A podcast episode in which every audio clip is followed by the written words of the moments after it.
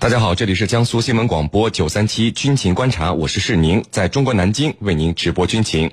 今天的军情观察之谈兵论战，您将会听到：马来西亚准备租借中国火箭炮，世界军火市场出现租借的新模式。此外呢，我们还将和您关注印度突然撤离对峙边境的村民，是否在为全面冲突做准备呢？我们的军事评论员稍后将会为您详细解读。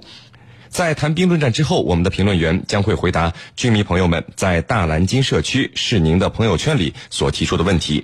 好，首先进入到今天的军情观察之谈兵论战。您接下来将会收听到的是军情观察之谈兵论战。今天的军情观察之谈兵论战呢，我们邀请到的两位军事评论员分别是解放军国防科大国际关系学院的陈汉平教授和北京的周晨明先生，两位呢来和我们的军迷朋友们打一个招呼。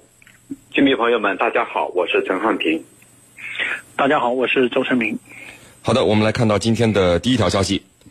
新加坡媒体在10号报道，马来西亚军方呢准备从中国租借12部 AR3 型超远程多管火箭炮和警戒雷达，他们计划呢将其部署到和新加坡相邻的柔佛州，以维护区域和平与稳定。那么目前呢，马来西亚军方还没有否认这件事情。我们一起来关注到这个最新的消息可能会对地区局势带来哪些影响。陈明，我们首先看到这是一个新加坡媒体的一个消息啊，说马来西亚要租借我们中国的火箭炮。那么对于这个消息的真实度，您觉得有多少？先给我们分析一下这个消息的可靠性的问题好吗？我觉得这个马来西亚租借这个中国这个 AR 这个火箭炮的消息还是有一定可信度的，因为说实话，那么马来西亚军方这几年也遇到了一个装备更新换代的这么一个这个重要的一个工作。那么这个工作呢，它这个这些年一直在做。那么马来西亚军队呢，因为首先是经费以及它的规模相对比较小的话，那么在这个事情上，那么一直是这个进展并不是很快。实际上马来西亚这个军队一直是一个这个各种装备都有的这么一个状况，所以说这两年正好赶上中国一带一路这个战略，又赶上这个中国这两年这个装备相对是比较价廉物美，所以在这个几个因素的这个作用下，那么我相信这个随着这个马来西亚和中国这个经贸往来的增多，以及是中国一带一路这个在马来西亚的投资的增加，那么马来西亚采购中国的这个军事装备也是一个应有之义，因为说实话，这个中国在马来西亚投资的规模非常大，都是1000亿级别的。那么这个时候，马来西亚再采购一些中国的这个武器装备，这个在经贸上进行这个有来有往，那么这个是这个国际上一般这个比较常见的一个做法。所以我觉得这个事儿还是有很大的一个这个可能性能够最终是成型的。那么从这个交易的方式来讲，那么可能是有一些这个比较不常见，那么这个采用这种租借的方式。那么这个在国际这个军火交易这个市场呢，虽然说不常见，但是也有，比如说印度那以常年租借俄罗斯的这个一些潜艇，那么这个也是有的。那么美国也租借过，比如说像这个瑞典的这个哥德堡级这个燃料电池的这个潜艇，这个也都是有。是要这使用斯特林发动那个发动机的这个精英的这个常规潜艇，美国自己也是有干过这个事儿。那么像这种租借这种火箭炮的事儿，那么虽然说租借炮这个事儿不太常见，但是凡事总有第一次嘛，而且这个 AR3 这个远程的火箭炮性能来讲还是比较不错的。是您。好的，那陈教授啊，非常有意思的是，就是我们都是看在这个国际军火市场，大家都是买卖武器装备，哪怕是再穷的国家也是购买它相应的这个武器装备啊。可是马来西亚您看它也是还是挺有钱的，那这次却是租借我们中国的火箭炮，为什么会租借呢？而且还选择 AR3 型这种火箭炮，请您给我们分析一下好吗？好的，那么这一次啊，我们看很有意思，就马来西亚它不是买，而是租，而且租的时间呢，大家都知道嘛，一租就是50年，非常少见。那我觉得这里头啊有几个方面的因素。第一呢，就是中马两国的战略互信度非常高。那么这里头它是我们国家主席的特使、国务委员王勇访问马来西亚期间，这是新加坡联合早报透露出来的。那么他在这个访问期间和马方所达成的协议，就是从中国租借12部 AR3 超远程多管火箭炮和警戒雷达。那么租用的时间呢是50年，也就是说它是在建立在中马两国互信度非常高的基础上而进行的。那么虽然然马来西亚说我们有领海领土之争，但是马来西亚这个国家从来不闹事儿，从来不在南海问题上与我们作对。那么像这样的国家，我们很愿意把它打造成一个，虽然我们有争议，但是依然成为好朋友的典范。那么这个里头，就是我们所落实的亲诚惠容的周边外交理念，就是说亲诚惠容，我们要相互包容、开放啊，相互理解。那么我觉得这是一种新的典范。那么第二个因素呢，就这一次他所租借的这款设备啊，它非常实用。怎么实用呢？就是说它包括的这套系统，它包括远程侦察、炮尾雷达等设施，这对于敌方的重要机构和后勤集散地以及地面远程火炮来说呢，它是一个致命的威胁。而柔佛州，也就是说要部署火箭炮的地方，它呢这是新加坡的啊，是新加坡全国最重要的水源地。那么它主要是针对新加坡，而新加坡多次在这组织大规模的进攻型的战略演习，那么导致新马关系呢非常紧张。也就是说，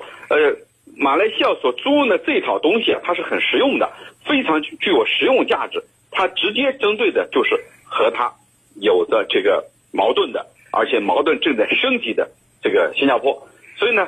它租用这一套设备很实用。那么第三个因素呢，就是说，它租用这个设备，避免刺激美国。那么我们知道，如果你购买和租用那是有所区别的，购买等于说你已经坐实了，但是我租用嘛，我就是租着啊，随时可以退还的。所以这里头它也是一个低调的处理，避免呢过于刺激美国。因为美国在新加坡它是有军事基地的，叫樟宜军事基地。同时呢，美国在南海啊经常搞一些偷鸡摸狗的行动，所以呢，为了避免对美国产生刺激，改用租用。所以并不是说他真的没钱啊，那就是上述三个原因使他这一次呢是租用，而且一租就是50年。主持人，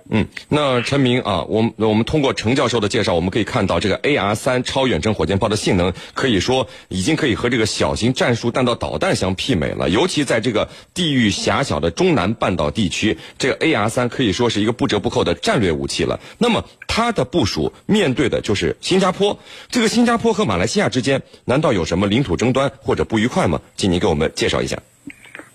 我们实际上应该看到啊，这个新加坡实际上是从马来西亚独立出去的，那么这是在一个特定历史时期，那么一个特定的这么一个历史事件，对吧？这个是造成的。所以说，实际上这个新加坡和马来西亚之间，从历史渊源上是有一些这个说法的。所以说，在这个时候，那么新加坡和马来西亚之间的一些存在的一些问题，那么也是有的。那么但是从地理环境来讲，新加坡还是相对比较独立。那么中间还是隔了，就像你刚刚说的，有一个柔光海峡。那么还有这么一个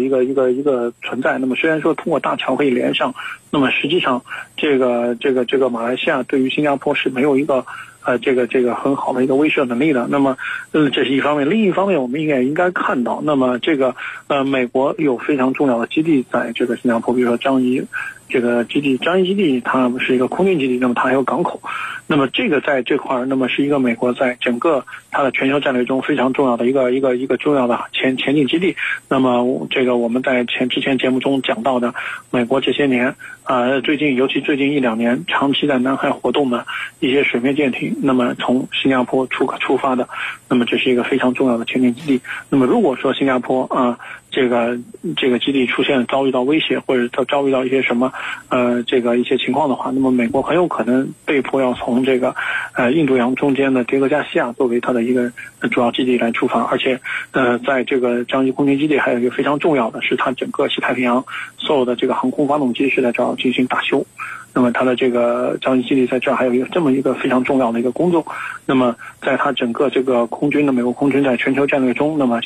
樟宜空军基地也是一个非常重要的一个中转的枢纽。那么它这个很多的发动机会运到这儿进行修理再运回去。那么这个一些重要的这个侦察机或者加油机，还有一些这个大型的运输机，那么想要去西太平洋，那么在这儿也是一个重要的一个周转的节点。所以这个节点对于美国的战略也很重要。所以说这个现在马来西亚买了这个 AR3 这个远程火箭炮，那么它的射程，那么根据这个一些外销的这个参数，那么大概在200公里左右。那么这个的话，那么基本上能够覆盖新加坡的全境了。那么这个可能会对未来的海峡的这个局势啊产生一些这个非常微妙的变化。是您。那程教授，我们看到每次来南海找麻烦的这个美军舰艇的出发的地点，就是刚才陈明介绍的新加坡的这个樟宜海军基地啊。虽然这些火箭炮不是我们中国部署的，那么马来西亚有没有可能对美军的这个基地也形成一定的震慑和威胁的用意在里面呢？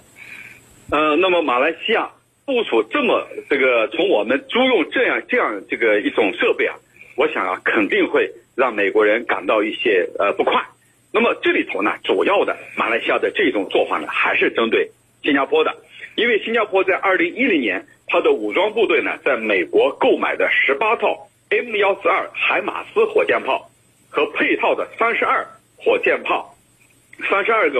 的发射舱，每个舱呢可以发6枚火箭弹，最大的射程呢达120公里。那么在13年呢，又增购了88套这样的设备，是新加坡的陆军啊对马方的纵深构成了巨大的威胁。因此我们就可以看出来，马来西亚的这种做法其实它是不得已，也就是说你新加坡的挑衅在先，那么它这样做纯粹是一种自保。但是由于呢美军在新加坡拥有军事基地，那么你这样一个部署呢又打破了这一地区的平衡，那势必会影响美国的这种紧张。那么所以呢，刚才我也讲到了，他用租借的方法就是很好的规避了美国人对他的警觉啊。因此呢，就是说美国虽然有些不快，但是因为新加坡侥幸在先，可能呢也只能是这个把这个打落的牙呀吞到肚子里，也没有更多的好的办法，因为别人是租用的，而且呢也是针对这个新加坡的这个针锋相对的做法，不存在说主动针对你美国人。所以呢美国人心里不快，但是嘴上呢也无法说出口。那么未来呢，在这个地方新加坡跟马来西亚的之间的这种博弈，这种平衡和打破平衡的做法，我认为还会持续下去，因为双方之间的矛盾呢是非常深的。原来他们就是一个国家，刚才陈明讲了，后来因为种种原因啊一分为二，但至今呢双方的裂痕没有消除。主持人。好的，那各位不要走开，接下来呢是半点广告时间，在简短的半点广告之后，我们将和两位军事评论员一起来和大家聊到今天军情观察之谈兵论战的另一个话题。我们迈出的每一步也许并不远，但一步步前行永不停歇，总能最快到达现场。我就在现场为你。那根据当时的目击者说呢，我们发出的每一点光也许并不耀眼，但